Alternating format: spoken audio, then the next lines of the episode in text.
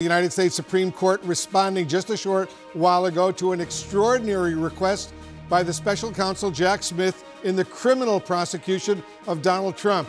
CNN's chief legal affairs correspondent Paula Reid is here with us in the Situation Room. Paula, tell us more about what the Supreme Court has agreed to do and why Smith's request is a very big deal.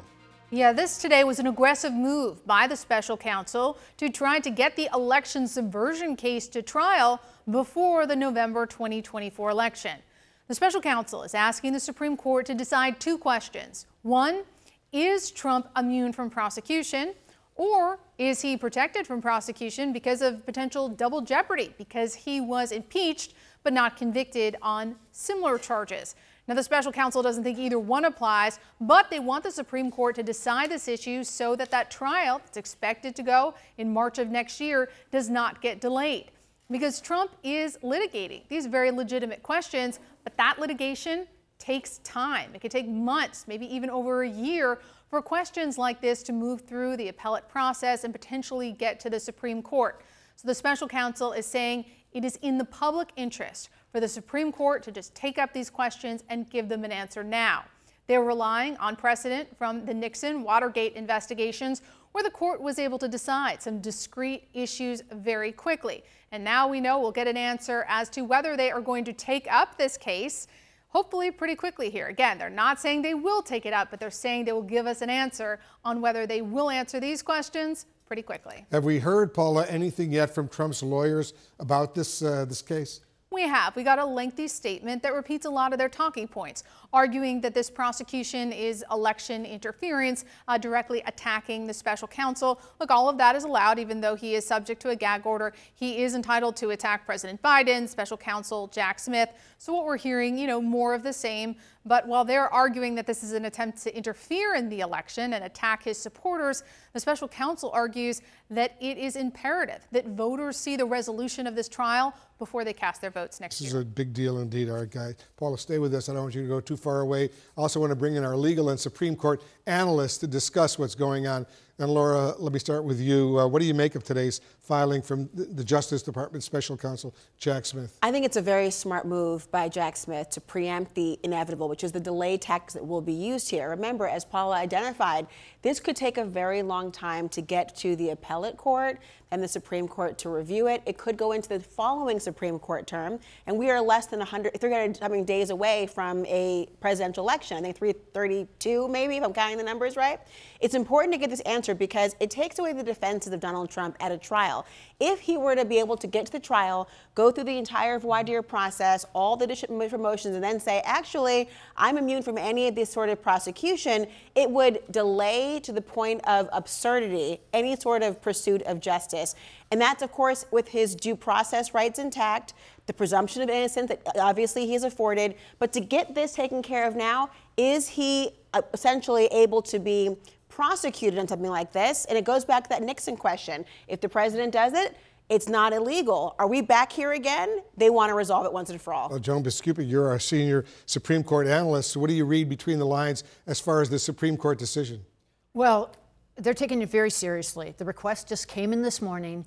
Just about three minutes ago, the justices had said, yes, they will at least put it on an expedited schedule. They've given uh, the Trump lawyers to until December 20th to respond. That's only two days different than what Jack Smith had asked for. He had asked for December 18th. So they're actually following the game plan so far that Jack Smith has put forward. Now, just think of this Supreme Court. This is a Supreme Court that managed to avoid a lot of the controversy during 2020. It rejected baseless claims from Donald Trump's allies about the election results stayed out of it. Every case it's ever handled with Donald Trump, whether on his policy or on his personal uh, tax dealings, has always been fraught. So they're probably not looking at this with eagerness, but they know that this is a case that this question has never been decided. And that was the point of Jack Smith's petition, that eventually the Supreme Court's going to have to decide if a former president or president uh, can be immune from criminal prosecution for actions taken while in office, which is exactly what Donald Trump is asserting. So I think, I frankly think this is a really strong case that Jack Smith has put forward, and I think that it will get it's get, already getting close Supreme Court attention, and we will probably know in just a matter of weeks whether they grant this petition. It will be a huge decision indeed. Uh, should the former president, you think, at all be worried about this? Um, I think so for the for the number of reasons that we've sort of talked about here. Now, again, a word on timing, and that's the that's sort of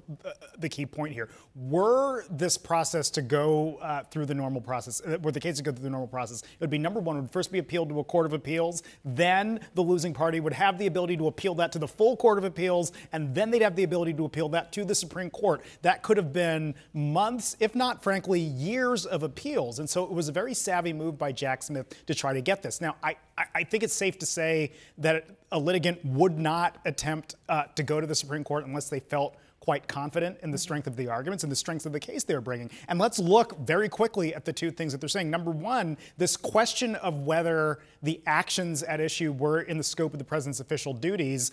There's an argument that he's a candidate for office, not a president of the United States. Yes, he held the title of president, but this was in furtherance of his candidacy. So you could probably uh, resolve that pretty quickly. Then on this double, double jeopardy question, it's also not not a, a, stellar argument in that the point of impeachment is to, is to protect the integrity of the presidency. The point of prosecuting someone is to send them to jail. They're two very different things. And, you know, look, the president, the former president is entitled to make the arguments that he wishes, but these just aren't great arguments. And I think uh, it, it all speaks to the strength of Jack Smith's and the, and the special prosecutor's hands here. And by the way, the legislative branch is the one that does the impeachment, right. right? We're talking about the executive branch is who handles criminal prosecution. So to invoke double jeopardy because you've had a political reaction to what you've done. And remember Senator Mitch McConnell at the time making the comments of, you know, he wasn't going to support the conviction because we want that to go with the courts instead. They knew then that was a totally different issue. And, and just so you know, there's so many lawyers on this panel here. We're lawyering you to death, Wolf.